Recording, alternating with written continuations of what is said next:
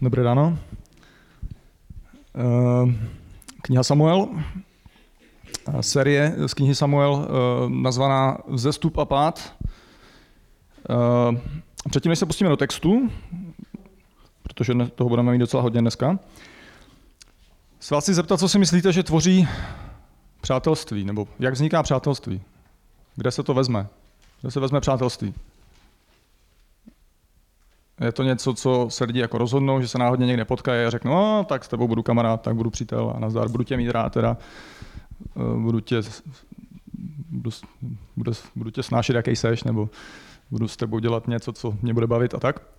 Nebo, nebo je to nějaký zázrak, který se stane z ničeho nic, nevíme proč, nemůžeme to vědět. A dneska budeme trochu mluvit o přátelství, protože my jsme, my jsme uh, ti, kdo trochu znáte už křesťanství, tak víte, že, nej, že, že, že křesťanství říká, že jsme nebyli s Bohem přátelé.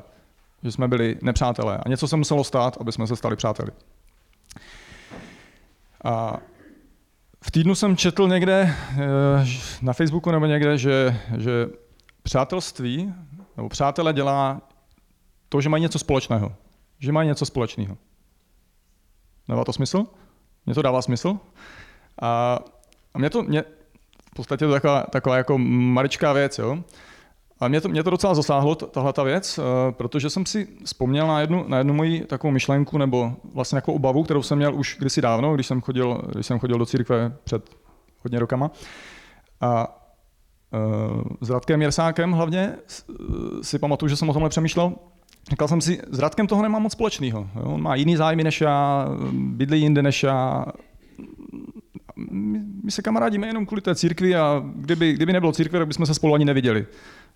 Říkal jsem si, jestli to, není, jestli to vlastně není špatný, jestli to není nějaký umělý, jestli to, ne, není to blbost, nemá to být jinak, nemáme být prostě pořád spolu a uh, nemá tam být něco víc.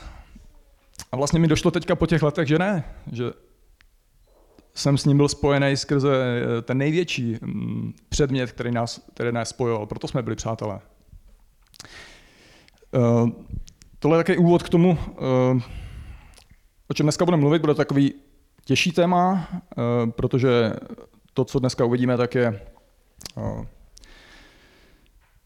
to, že my lidi nejsme moc hodní, nejsme moc dobrý, není, není v nás moc dobrá a uvidíme to, že Bůh je dobrý a dělá někdy věci, které se nám nelíbí, dělá někdy, dělá, dává někdy do života věci, které nechceme, ukončuje život lidí tak, jak bychom nechtěli někdy přináší smrt.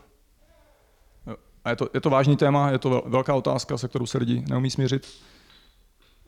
Jaromír Nohavica zpívá ve své písničce o smrti, se kterou smířit nejde se. Takže eh, do tohohle úvodu pojďme se podívat do první Samuelovy, druhé kapitoly.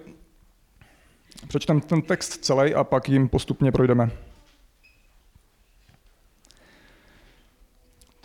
Takže po, chani, po chanině modlitbě, po modlitbě ženy, která se jmenuje Chana, eh,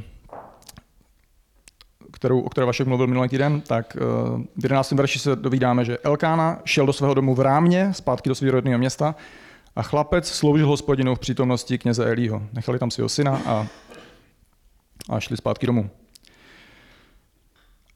Synové Elího byli ničemníci, neznali hospodina ani kněžské nařízení pro lid. Kdykoliv někdo obětoval oběť, ještě když se maso vařilo, přicházel kněžský mládenec s trojzubou vidlicí v ruce, vrazil do pekáče nebo do kotlíku, nebo do kotle, nebo do hrnce a všechno, co vidlice vytáhla, bral si kněz pro sebe.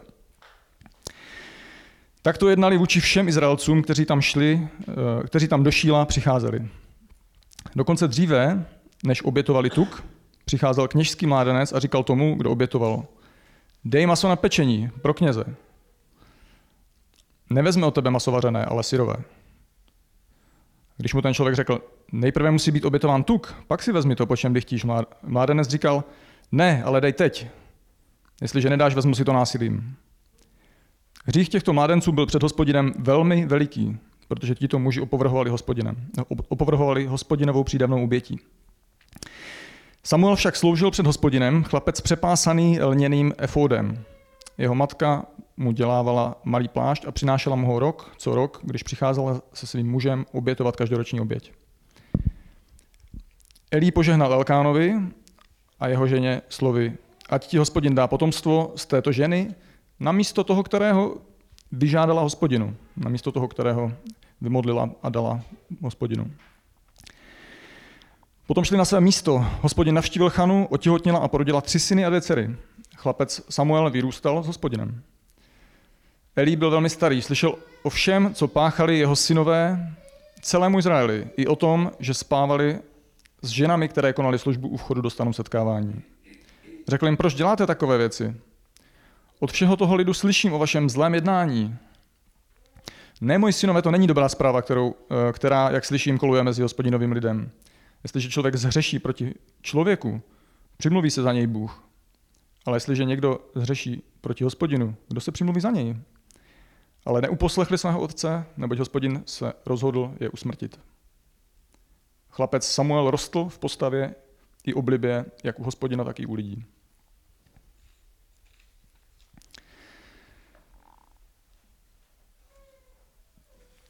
Takže v tomhle textu máme několik postav, máme jich tam šest, když nepočítám hospodina.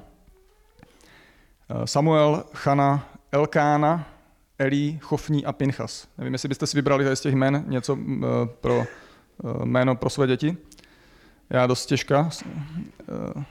U toho, u, toho, u toho Elkány jsem si ani nebyl jistý, jak se skloňuje ta Elkána, nebo s tím Elkánem, nebo s tou Elkánou, s tím a tak dále, to je jedno. Tyhle ty lidi, který tady v tomhle textu máme, všechny, všechny tyhle postavy žijou ve světě, který je dost hrozný. Je v něm hrozný binec. Málo kdo tam v tom národě žije s Bohem. Zdá se, že většina lidí žije pro sebe, žijou svůj americký sen. Takový to následuj svůj instinkt, žij pro to, co, co ti bude příjemný, vyhni se všemu nepříjemným, nepříjemnému, co nejvíc můžeš.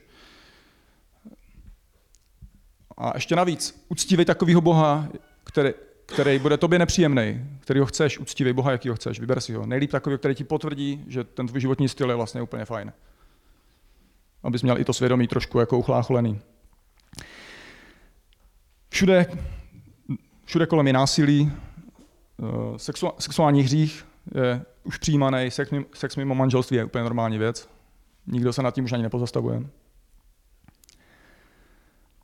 A dokonce i když kněz spí s někým, s kým nemá spát, tak to vypadá, že to nikdo moc neřeší. Když kněz někomu bere jídlo mimo ty předpisy, tak jak mají lidi uctívat Boha, tak to se lidi ozvou. Nevidíme, že by se někdo ozval, když tam dělají ti kněží nějaký jiný zlý věci. A v takovéhle společnosti, která mi teda mimochodem připomíná trošku tu naši společnost v některých věcech, tak v takovéhle společnosti eh, tady těchto těch šest lidí, o kterých se dneska budeme bavit, eh, tak žije. A každý žije hodně jinak. Jsou tam hodně zbožní a jsou tam velmi nezbožní mezi něma. A eh, ten ten autor tohoto textu, nevíme, kdo to je, Samuel to nejspíš nebyl, tak uh, si dává hodně záležet na tom, aby jsme viděli velký kontrast mezi Samuelem a mezi uh, těma ostatníma, hlavně mezi těma synama toho kněze Elího. Jestli jste si všimli, několikrát tam bylo zmíněno, Samuel vyrůstá s hospodinem, Samuel, Samuel je v pohodě, Samuel má oblibu u Boha a, a naopak uh, ti dva mají velmi veliký hřích. A než se, než se, pustíme, než se pustíme do těch uh, postav, uh, budeme se bavit o nich jeden po druhým, tak um, jsem, tak se zkuste zamyslet, jestli jste ten text už třeba četli, zkuste se zamyslet uh, nad tím, jak by se dali tady ty jména poskládat do nějakého žebříčku zbožnosti, kde bychom měli místo 1 až 5, protože ty dva kluky ty dávám dohromady. Tak kde by, kde by kdo byl? První místo, koho byste, koho byste dali na první místo? Uh, první místo asi docela jednoduchý, aspoň pro mě bylo docela jednoduchý. Uh, dal jsem tam Samuele. Víme o něm to, že, že Boha zná, Celkově o tom jeho životě nevíme až tak moc. Je to mladý kluk, který teprve se připravuje na jeho, na jeho službu, na jeho dráhu, na to, k čemu ho Bůh povolal, na, na účel jeho života. Vypadá to, že má před sebou velkou budoucnost.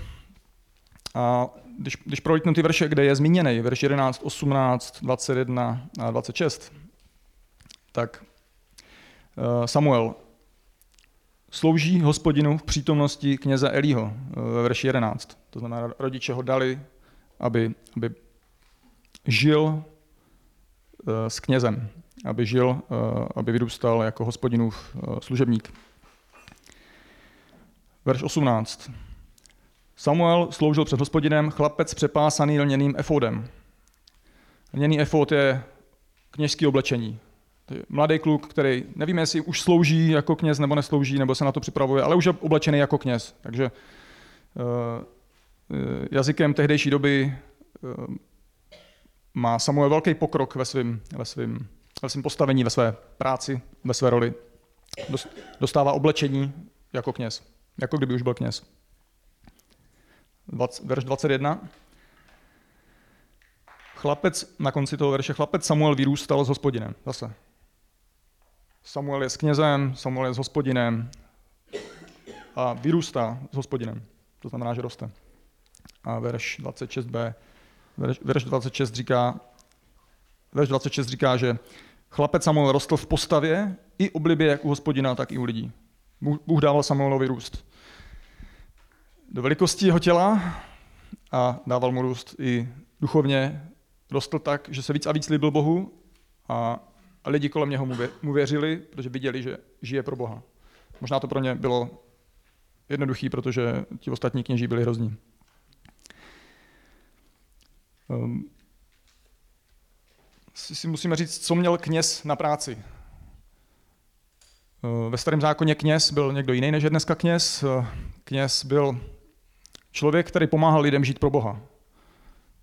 Oni tenkrát neměli kostel, jako máme my, měli, měli v téhle době, v téhle fázi izraelského národa, měli stánek, kde chodili eh, se setkávat s Bohem, modlit se k Bohu, kde Bůh měl přebývat a oni museli podle mnoha, pravidel, které měli, přinést oběti. Museli přinést maso, museli přinést všechny možné zvířata.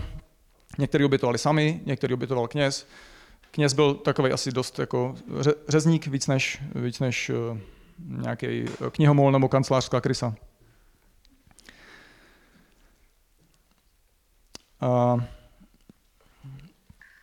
To znamená, kněz je někdo, kdo pomáhá lidem dělat to, co měli za úkol dělat pro Boha. Byl to, byl to někdo, kdo se za ně modlil, byl to někdo, kdo jim pomáhal, pomáhal i znát, kdo Bůh je a co od nich očekává. V podstatě se dá říct, že kněz, kněz byl prostředník mezi, mezi Bohem a lidma. Prostředník ve smyslu, když můžete si představit, eh, když bych se chtěl setkat, když bych se chtěl setkat s nějakým prezidentem, jsem trochu v pokušení zabíjat do nějakých politických uh, témat, ale uh, když bych se chtěl setkat s nějakým prezidentem, moc nechci, tak bych musel sehnat někoho, kdo toho prezidenta zná. Sám by se se mnou žádný prezident nebavil, ani by mě k němu nepustili, neměl bych ani příležitost ho požádat, zavolat mu, když budu někde volat, tak, tak to zvede nějaká sekretářka, která se se mnou bavit nebude, řekne, prezident nemá na tyhle ty věci čas. Musel bych znát někoho, kdo dobře zná toho prezidenta a ten někdo by musel znát i mě, aby, mi, aby vůbec chtěl mě tam dostat k němu. Možná by mě museli nějak připravit na to, abych vůbec, jo, musel by mi říct, co musím dělat pro to, abych před toho prezidenta předstoupil, eh, jak se mám oblíct, nebo jak mám mluvit, který, který slova mám vynechat, nebo který politický témata vynechat. A dost tady toho přirovnání, to znamená takovýhle, takovýhle člověk, to je ten prostředník, který nás dostává k Bohu, do jeho přítomnosti. Eh, takže tohle je Samuel, jeho práce bude kněžská, Samuel eh, ještě teda navíc dostane za úkol ustanovit krále, my vlastně jsme teďka na začátku knížky, ve které, ve které se dozvídáme hodně detailů o rodině chlapa, který vlastně ani není ten hlavní hrdina té knížky a připravuje vlastně do královské pozice, nebo bude eh, vybírat, bude ustanovovat, Bůh, ho pověří, aby ustanovil do královské pozice eh, krále Saula a a přitom ještě navíc ani ten král Saul není, není ten hlavní v historii, v historii Izraele, eh, o kom, se, o kom se bude mluvit. To znamená, proč tohle to říkám? Mě, mě fascinuje na začátku této knížky eh, to, že se dozvídáme takový detaily, že tam není jenom nějaký tvrzení, který nám má vymít mozek a mm, tady tomu věřte a nazdar, ale my se, dozví, my se dozvídáme detaily na první pohled nepodstatný s tím hlavním tématem, což ve mně působí velkou důvěryhodnost tomu, tomu poselství, tomu autorovi, tomu psaní. Asi další věc, co, co je pro mě jako hodně zajímavá, je, že eh,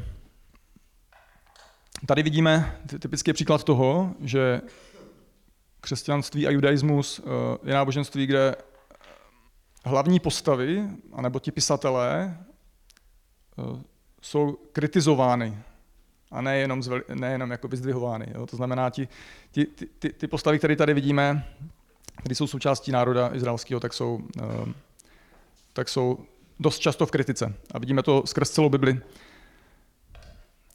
Tak uh, dost, dost o Samuelovi, jdeme, jdeme na Chanu. Uh, Chaně se už Vašek trochu věnoval. A, ale mně přišlo důležité se k ní ještě trochu vrátit. Dal jsem ji na druhé místo, i když, i když to bylo docela těsný. Eh, z toho, co, co o Chaně víme, tak mi přijde, že to byla dost eh, zbožná žena. Ale já se věnuju závodům a dva lidi na prvním místě to nikdy nedělá dobrotu, takže jsem si řekl, že bude na druhém místě. Ale není to úplně nějak pevně daný, to je jenom můj, můj pohled. Eh, každopádně Chana je žena, která prožila hodně těžké období v životě, měla hodně velký trápení, měla hořkost, a v tom všem eh, věřila Bohu. Věřila Bohu a modlila se tak, jak nikdo jiný tady v těch prvních dvou kapitolách minimálně se nemodlí. Řekl bych, že velmi řečeno měla speciální vztah s Bohem, tak jak, tak jak nikdo tady z těch lidí neměl. Byla to v podstatě obyčejná žena, která znala Boha tak dobře a modlila se tak dobře, že vlastně po, tři tisíc, po třech tisících letech dneska její modlitbu čteme a studujeme ji a poznáváme skrzení Boha. Přemýšlel jsem, kolik, kolik asi lidí od té doby tuhle modlitbu mohlo číst. Ne, nechci říct, že je straš, nějak strašně důležitý, aby byl člověk slavný, ale Chana, tahle obyčejná ženská, která měla neobyčejnou víru, tak se stala velmi slavnou. Myslím si, že desítky až stovky milionů lidí tuhle tu modlitbu za poslední tři tisíce let četlo. A Chana je žena, která vymyslela plán, že když jí Bůh dá konečně syna, tak ona ho dá jeho, jemu do služby. Udělala s Bohem takový obchod. A Bohu se to líbilo. Ty mi dáš syna a já ti ho dám do, do služby. Bude pracovat pro tebe. Budeme oba dva spokojení. Možná trochu divný. E, není to asi něco, co... Ne, určitě, to, určitě to není něco, co nám všem Bůh nařizuje a děláme se svýma dětma. Je to v něčem určitě příkladem. A co je, co je na Chaně hodně zajímavé, je, že eh, po tom, co dlouho nemůže mít děti, po tom, co, je, co má z toho velký trápení, její manželka jejího, eh, jejího manžela, druhá manželka jejího manžela se jí posmívá, trýzní psychicky, tak eh, Bůh jí nakonec dá ještě dalších pět dětí. Ona si řekla o jednoho syna, Bůh jí dal celkem čtyři a dvě dcery. Ve verši 19 vidíme, že je to žena, co chodí pravidelně do kostela. V té době to vypadá, že jednou za rok chodili. Měli to daleko, cestovali pěšky velkou štreku, bydleli někde v horách až do města Šílu, chodili pravidelně jednou za rok. A to co, to, co vidíme v těch prvních dvou kapitolách, tak se mi zdá, že ta, že ta Chana, že to byla pořádná ženská, která, ona spíš vedla svého manžela do toho kostela, než že by on byl ten iniciativní. Ona vypadá jako ta iniciativní žena.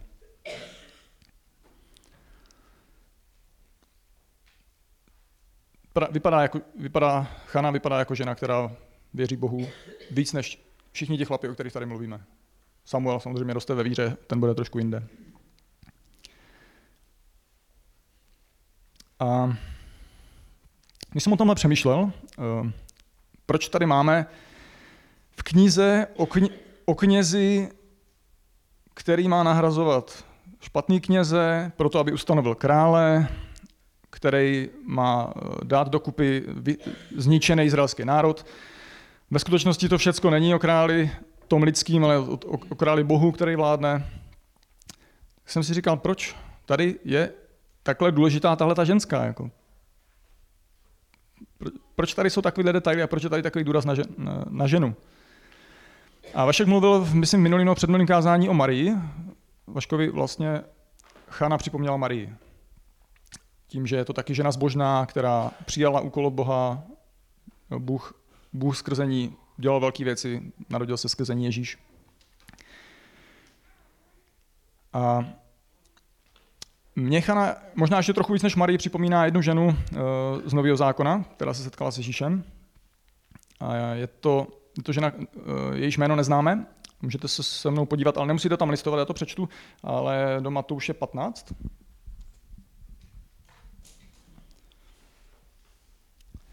Ježíš odtamtud vyšel a odebral se do končin Týru a Sidonu. A hle, z těch končin vyšla nějaká kananejská žena a křičela. Smiluj se nade mnou, pane, synu Davidův. Mou dceru zle trápí démon, ale on jí neodpověděl ani slovo. I přistoupili k němu jeho učedníci a prosili ho, pošli pryč, vždyť za námi křičí. Typický chlapi, já chci mít klid, pošli ženskou pryč. On řekl, byl jsem poslán jen ke ztraceným ovcím z domu Izraele. Ani Ježíš se tady moc netváří, že by něco chtěl udělat. Ona však přišla, klaněla se mu a říkala, pane, pomoz mi. A on odpověděl, není správné vzít chléb dětem a hodit ho psům. To je jeden z nejdivnějších textů možná v Bibli, aspoň pro mě. Není správné vzít chléb dětem a hodit jej psům, říká Ježíš. Není k ní moc laskavý, aspoň si to tak nevypadá. Ona řekla, ano pane, ale vždyť i psi jedí z drobků, které padají ze stolu jejich pánů. A Ježíš odpověděl, tehdy Ježíš odpověděl, o ženo, tvá víra je veliká, staň se jak chceš. A od té hodiny byla její dcera uzdravená. Takže tady máme ženskou, která je zničená, vypadá to, že manžel tam s ní není, tak možná žádného nemá, má dceru, která je vyřízená a slyší o Ježíši, jde k němu a ten ji v podstatě odpalkuje. Není správný, abys, abych to, co jsem byl poslaný dávat Izraelcům, dával tobě, když nejsi z Izraele. Přijde mi to divný, protože Ježíš uh, posílá apoštoly, aby šli k národům, který ne, nejsou v Izraeli. Uh, to znamená, nejenom Izrael dostává zprávu Evangelia, záchranu od hříchu, záchranu k věčnému životu. Ale Ježíš to tady takhle dělá a ta žena mi připomíná tu naši chanu v tom, že uh, se, se nedá. Usilovně doráží, bych řekl, na Boha. A Bůh jí dává to, co ona chce, chválí, že má velkou víru.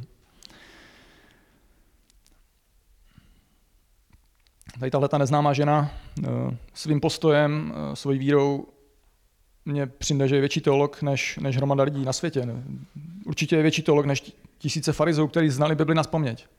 Farizové znali Bibli na spaměť, ale nežili podle toho. Chana, to, Chana eh, tady tahle neznámá žena, ta pravděpodobně neznala skoro nic, ale Bohu věřila takhle. A stejně tak Chana.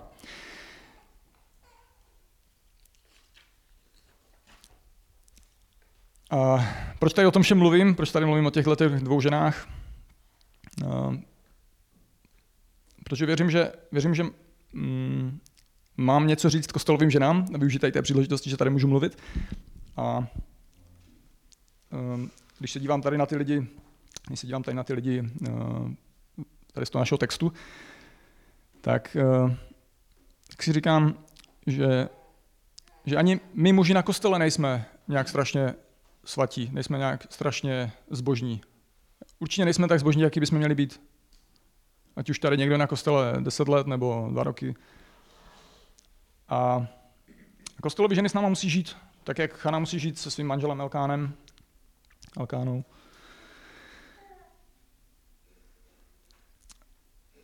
A, a vy kostelovi ženy se možná taky necítíte, že byste byli jako na prvním místě ve zbožnosti, možná byste se k Chaně taky ne, ne, nepřipojovali a je to asi dobře, nebo je to asi rozumný.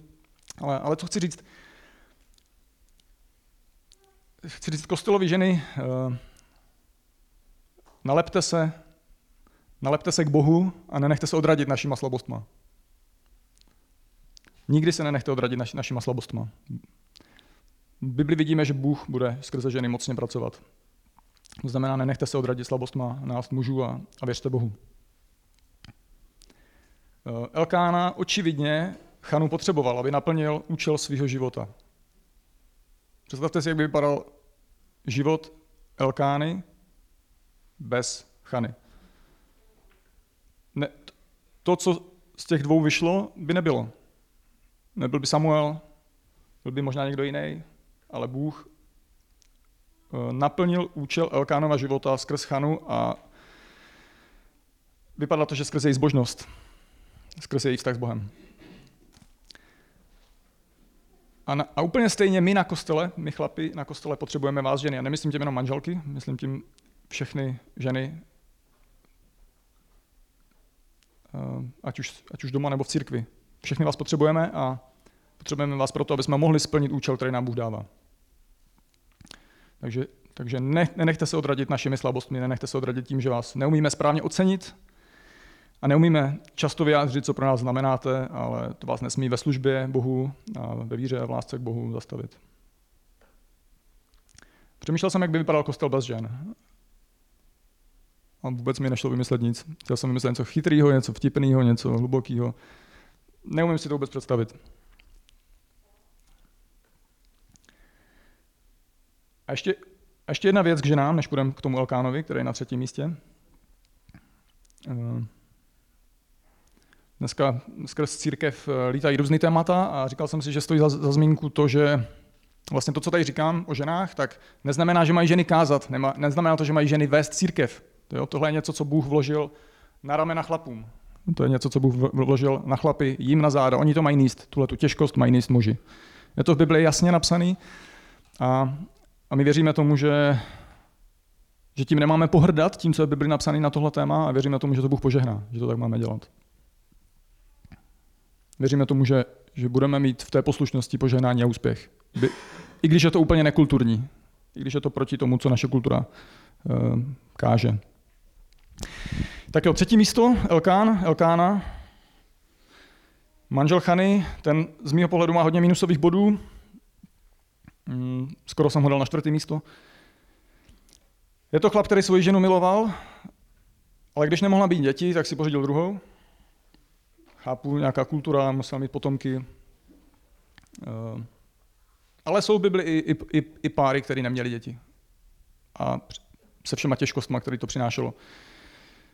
Elkán s Chanou, nevíme, kdo z nich to inicioval, ale pořídili druhou manželku a bylo z toho zlo. Nevíme, jestli Elkán mohl nebo nemohl zastavit to, jak ta druhá žena trápila Chanu. Ale víme, že si ji vybral, vzal si ji a, a taky víme to, že když, eh, když byla Chana úplně vyřízená, tak ji utěšila slovy, však máš mě, teď jsem lepší než deset děcek. Chlap, který si vzal druhou manželku proto, aby měl děti. Jako díky manžel, že mě tak utěšuje, že když celý problém vznikl tím, že ty sám chtěl děti, že jo. Uh, ale Elkána, Elkána má i, i plusové body. Uh, třeba schválil nápad své manželky dát svého syna Bohu. Mohl to zakázat, ale schválil to. A pravidelně každý rok chodili do kostela. Čtvrtý místo kněz Elí, ten sám o sobě není až tak špatný, i když je na čtvrtém místě. Bůh skrz něho pracuje, ale má velký problém. Kněz Elí, velekněz, ten hlavní kněz, nezajistil, aby jeho synové se chovali slušně. A byla z toho trága, bylo z toho hodně zla.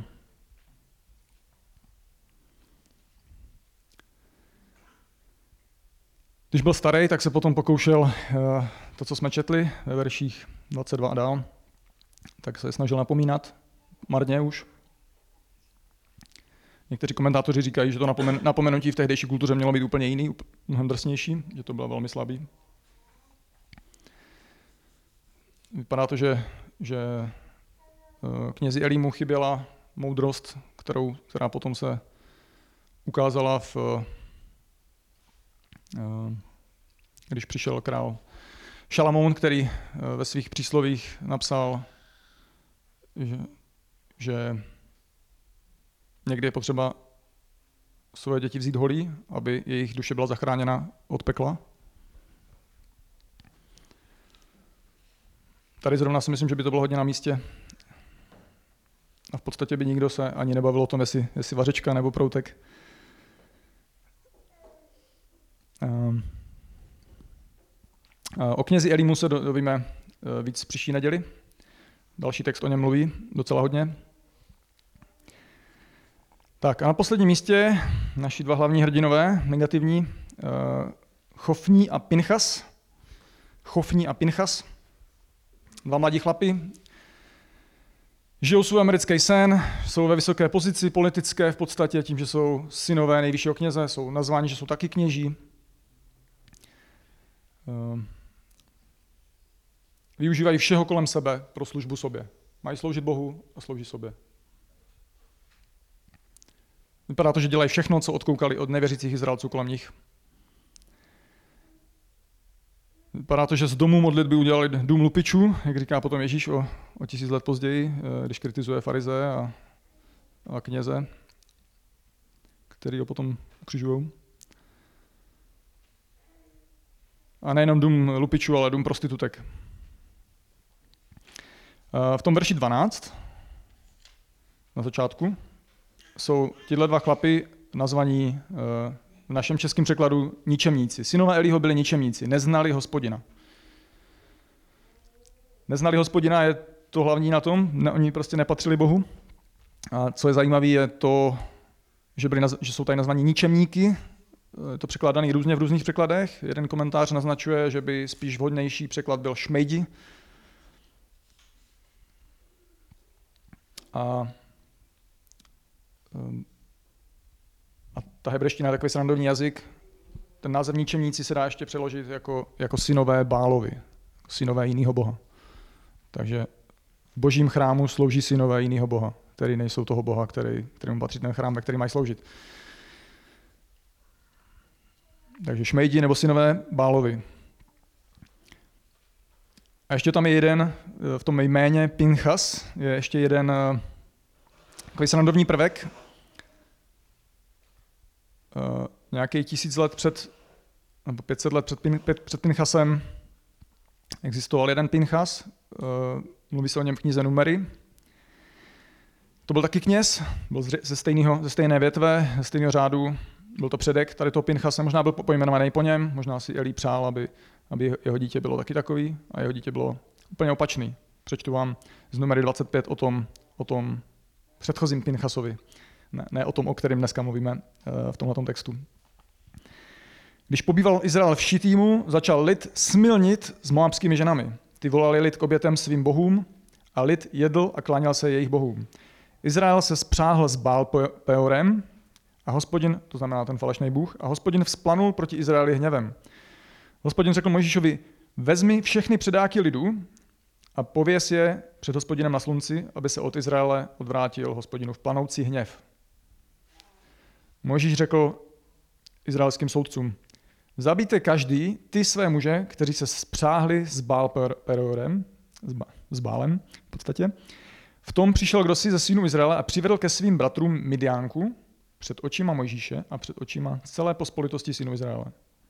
Zatímco oni plakali u vchodu do stanu setkávání. Zatímco chlapi tam plakali nad hříchem národa, tak tam borec přišel uh, přímo před jejich očima hřešit. Když to viděl kněz Pinchas, syn, Eleazar, eh, syna, syn Eleazara, syna Aaronova, vstal z prostřed pospolitosti, vzal oštěp, šel zatím Izraelcem do ženské části stanu a oba je probodl. Komu to nedocvakává, tak byli ti dva hodně blízko u sebe a probodli je naraz.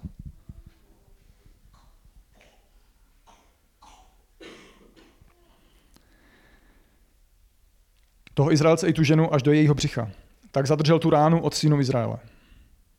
Zastavil boží hněv. Mrtvých při té ráně bylo 24 tisíc. Bůh už v té době zabil 24 tisíc lidí. A vypadalo to, že se chystal zabít dalších hodně lidí. A hrdinství tohohle Pnichase, jak budeme číst dál, eh, to zastavilo. Hospodin promluvil k Možíšovi, kněz Pinchas, syn Elazara, Eleazara, syn Áronova. Odvrátil můj hněv od synu Izraele, když uprostřed nich horlil mou horlivostí. Takže jsem ve své žádlivosti neskoncoval se syny Izraele. Proto řekni, hle, ustanovuji s ním smlouvu pokoje. Jemu a jeho potomstvu po něm bude věčnou smlouvou kněžství, protože horlil pro svého Boha a vykonal obřad smíření za syny Izraele.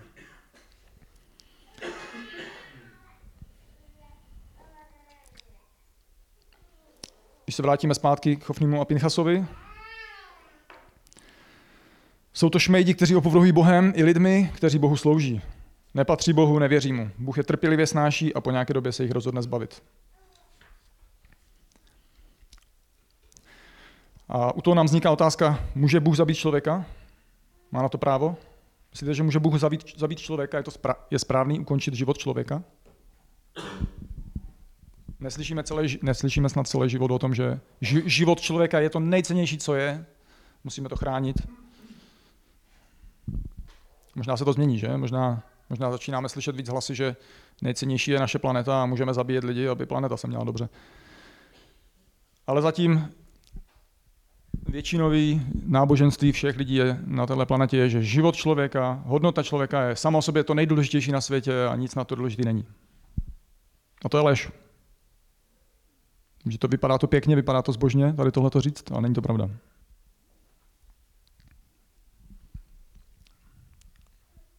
Může Bůh zabít člověka, má na to právo?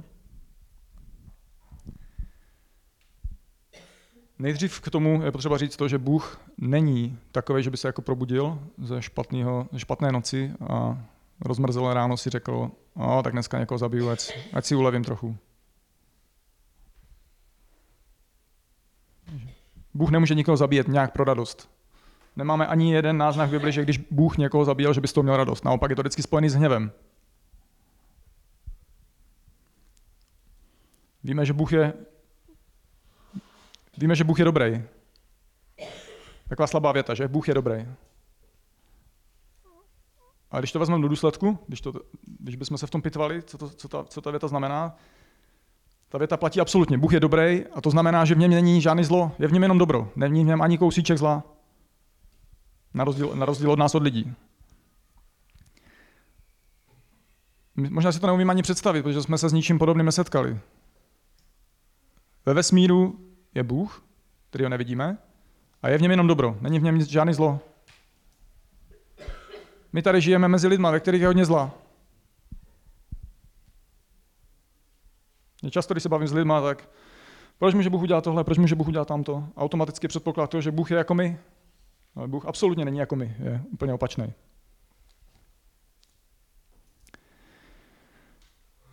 Bůh, když, když se rozhodne někoho zabít, vždycky má k tomu nějaký důvod. A má k tomu vždycky důvod, který je stejně jako on, dobrý.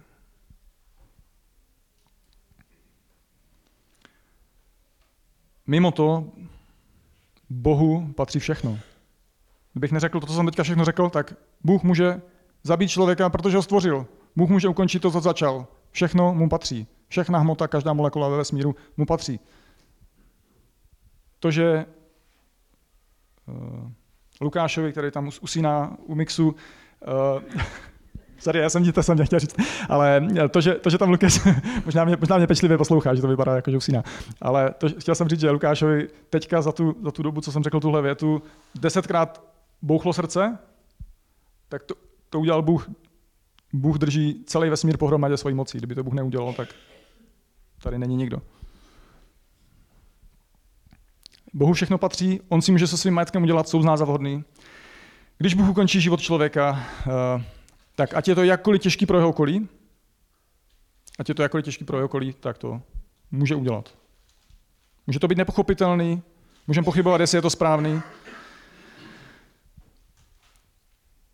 ale Bůh to může udělat. Má na to nejenom právo plný, ale má na to moudrost a má na to hlavně dobrotu, se kterou to dělá.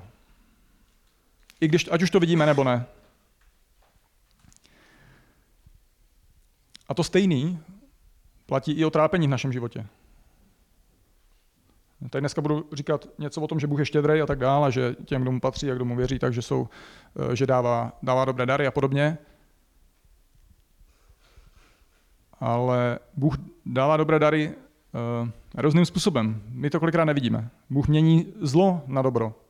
Bůh dopouští těžké věci na nás a proměňuje je k dobrýmu. Vidíme to, vidíme to od začátku Bible až do konce.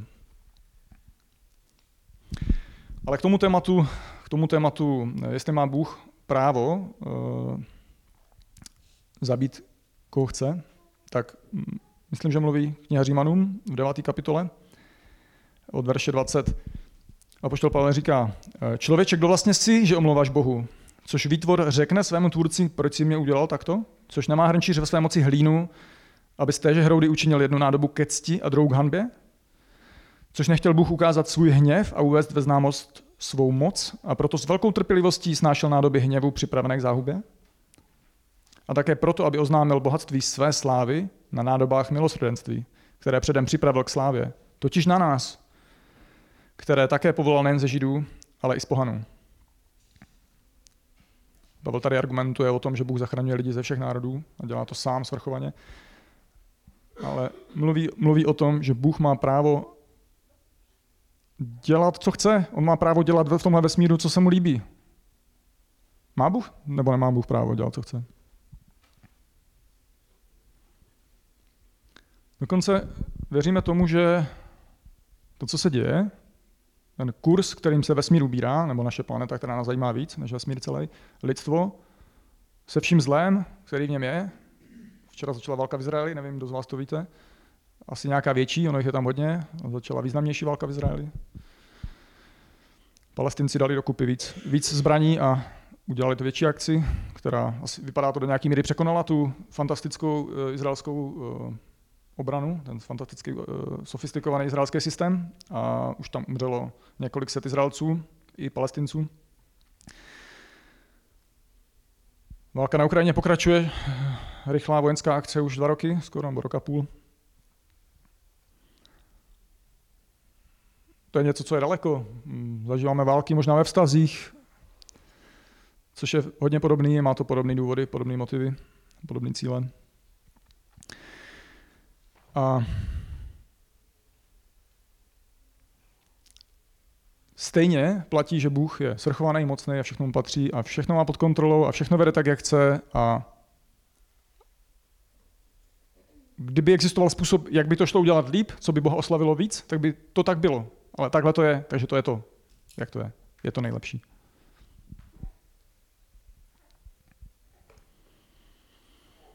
A pojďme zpátky k těm, k těm dvěma klukům, který Bůh zabije.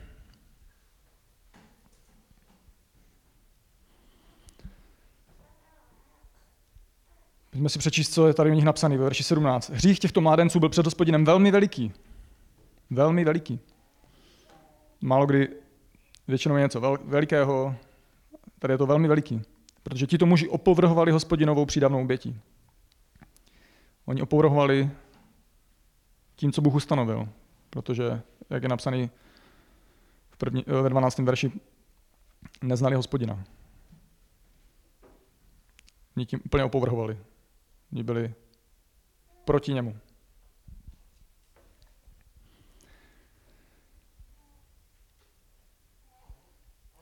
Teď možná tušíte, kam tohle směřuju. Eh, když se vás zeptám, kam byste se zařadili na, na eh, škále od, jedné, od jedničky do pětky, jestli byste se dali Chaně, nebo myslím, že by se nikdo nedal k Samuelovi, možná někdo, jo. Uh, Chana, Elkán, nebo Elkána teda, Elí a tady ti dva jeho synové. My jsme, my jsme my jsme, my jsme s těma posledníma chlapama byli. My jsme, anebo jsme byli s těma posledníma chlapama. Všichni. My jsme všichni Bohem opovrhli.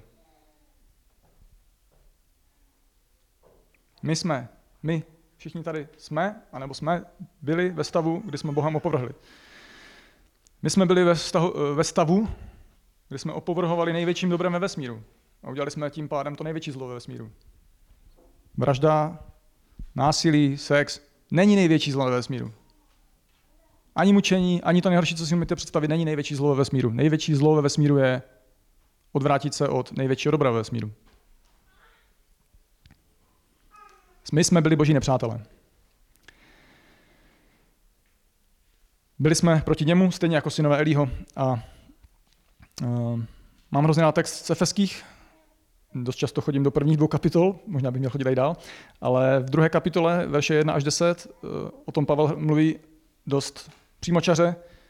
A Pavel říká křesťanům, také vás vzkřísil, když jste byli mrtví pro svá provinění a pro své hříchy, v nich jste kdysi žili podle věku tohoto světa, podle vládce mocnosti vzduchu, Ducha, který nyní působí v synech neposlušnosti. Mezi nimi jsme kdysi i my všichni žili v žádostech svého těla. Dělali jsme to, co se líbilo tělu a mysli, a tak jsme byli svou přirozeností děti hněvu, tak jako ostatní. Ale Bůh bohatý v milosrdenství pro svou velikou lásku, kterou nás miloval, i když jsme byli mrtví pro svá provinění, obživil nás spolu s Kristem. Milostí jste zachráněni. Spolu s ním nás probudil k životu a spolu posadil na nebeských místech v Kristu Ježíši. Aby ukázal v budoucích dobách oplývající bohatství své milosti v dobrotě k nám v Kristu Ježíši. Neboť jste zachráněni milostí skrze víru. A ta záchrana není z vás, je to boží dar. Není na základě skutku, aby se nikdo nechlubil. Vždyť jsme jeho dílo, stvoření v Kristu Ježíši k dobrým skutkům, které Bůh předem připravil, abychom v nich žili. My to dostáváme. My všechno dostáváme. Nic neděláme ze sebe. Pro spasení jsme neudělali nic. Pro spasení jsme udělali jenom to zlo, od, od kterého vlastně potřebujeme zachránit. To je jediné, co jsme udělali. A jak jsem říkal, byli jsme nepřátelští vůči Bohu a potřebovali, byli jsme od něj vzdálení, byli jsme od něj odpojení, byli jsme odpojeni od největšího dobra a potřebujeme se k němu připojit. A ta spojka, ten kněz, to je Ježíš. To je ten, který, od kterého dostáváme ten dar zadarmo. Je to dar, za který on zaplatil draze a my ho máme zadarmo. A o Ježíši jako o knězi se píše i v Novém zákoně, eh, v listu Židům, dopisu Židům nebo Hebrejům eh, v 7. kapitole. Tím spíše se stal Ježíš také ručitelem lepší smlouvy. A jejich mnoho a jich, a jich se mnoho stalo kněžími, protože smrt bránila, aby, zůstával, aby jimi zůstávali.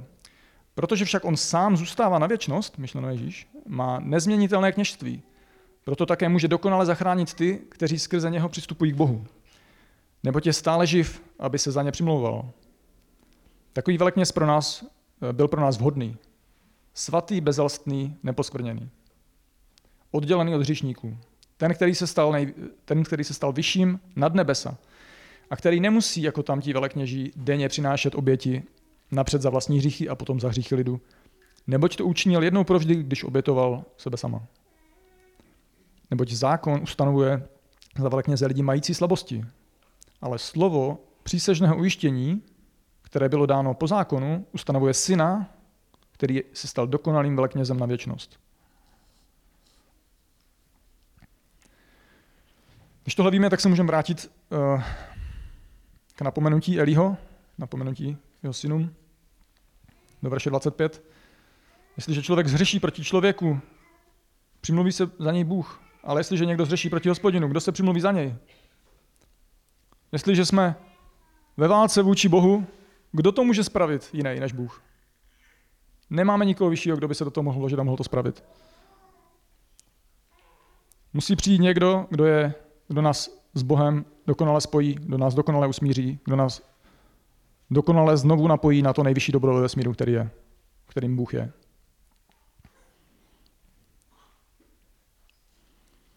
Takže když se, když se Elí ptá, kdo, ale jestliže někdo zhřeší proti hospodinu, jako my všichni, kdo se přimluví za něj? Odpověď je Ježíš se přimluví. Teď máme dokonalého kněze v Ježíši který Bohu přináší dokonalou oběť za náš hřích, přináší dokonalé usmíření se s Bohem, je pro nás dokonalým prostředníkem na cestě k Bohu a je pro nás dokonalou autoritou, která nás vede k poslušnosti dokonalou láskou. A těm, kdo mu patří a věří mu, dává růst ve víře. Těm, kdo mu patří a věří mu, dává růst ve víře a dává, dává jim štědré dary v jejich životech. A naopak těm, kdo mu nepatří a kdo jim pohrdají, tak dává spravedlivý trest. Těm, kdo mu patří a věří mu, dává růst ve víře a dává štědré dary v jejich životech. A naopak těm, kdo mu nepatří a těm, kdo jim pohrdají, dává spravedlivý trest.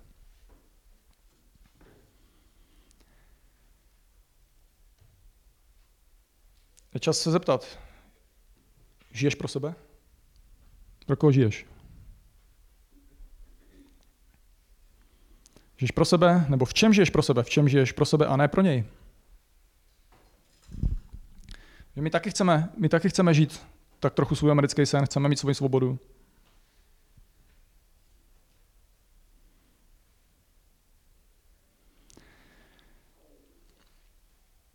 A tohle může být otázka pro věřící, pro koho žiješ. I věřící může žít pro sebe. Ale i pro nevěřící. Jestli jsi nevěřící, představ si, hypoteticky, kdyby Bůh existoval. Co by to měnilo? Jestli je Bůh majitelem všeho, co by to měnilo? Co by to znamenalo? Má právo si s náma dělat, co chce? Má, práv, má právo po nás chtít cokoliv chce? Má právo chtít, aby jsme věřili tomu, čemu on chce? Má právo chtít, aby jsme dělali to, co on chce?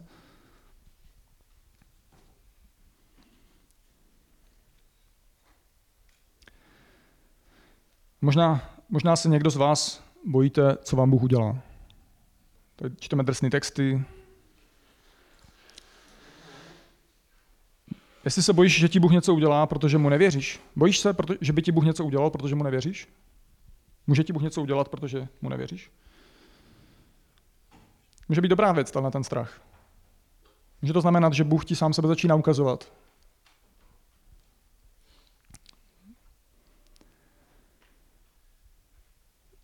Neváhej ani vteřinu a pust se do poznávání Boha. Můžeš jít a pozna- začít poznávat Boha. Ve kterého možná ještě nevěříš, nebo, nebo ještě nevěříš, ale můžeš jít, a, můžeš jít a přečíst si evangelium. Řekni kamarádovi, ať ti dá Bibli. Poznávej Boha.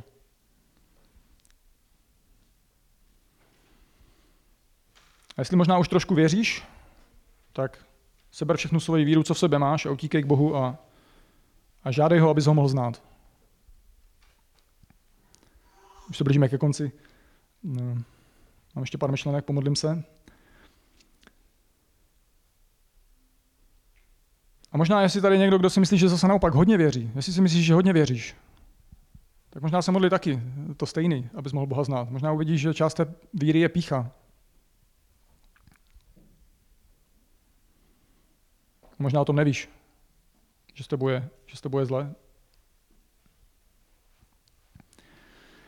Ale co víme určitě je, že náš kněz Ježíš si s tímhle umí poradit.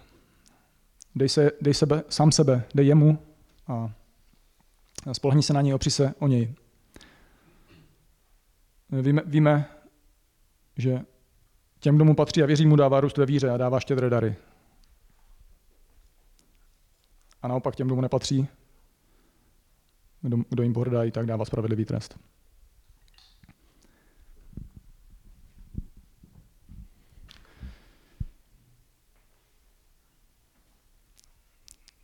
Děkujeme, Otče, za, za záchranu, pro kterou jsi rozhodl.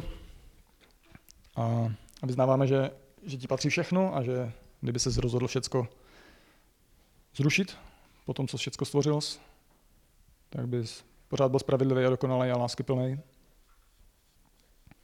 A ty se rozhodl sám se oslavit láskou a záchranou a štědrostí a dáváš nám víc než jenom odpuštění hříchů, dáváš nám daleko, daleko navíc, než, než co než bys vyrovnal náš dluh. Teď prosím, ať, eh, ať pronikáš do našich životů tam, kde to potřebujeme a prosím tě, ať nás nenecháš už žít ani jeden den eh, životem pro sebe. Tak nás proměňuje, žijeme pro tebe. Amen.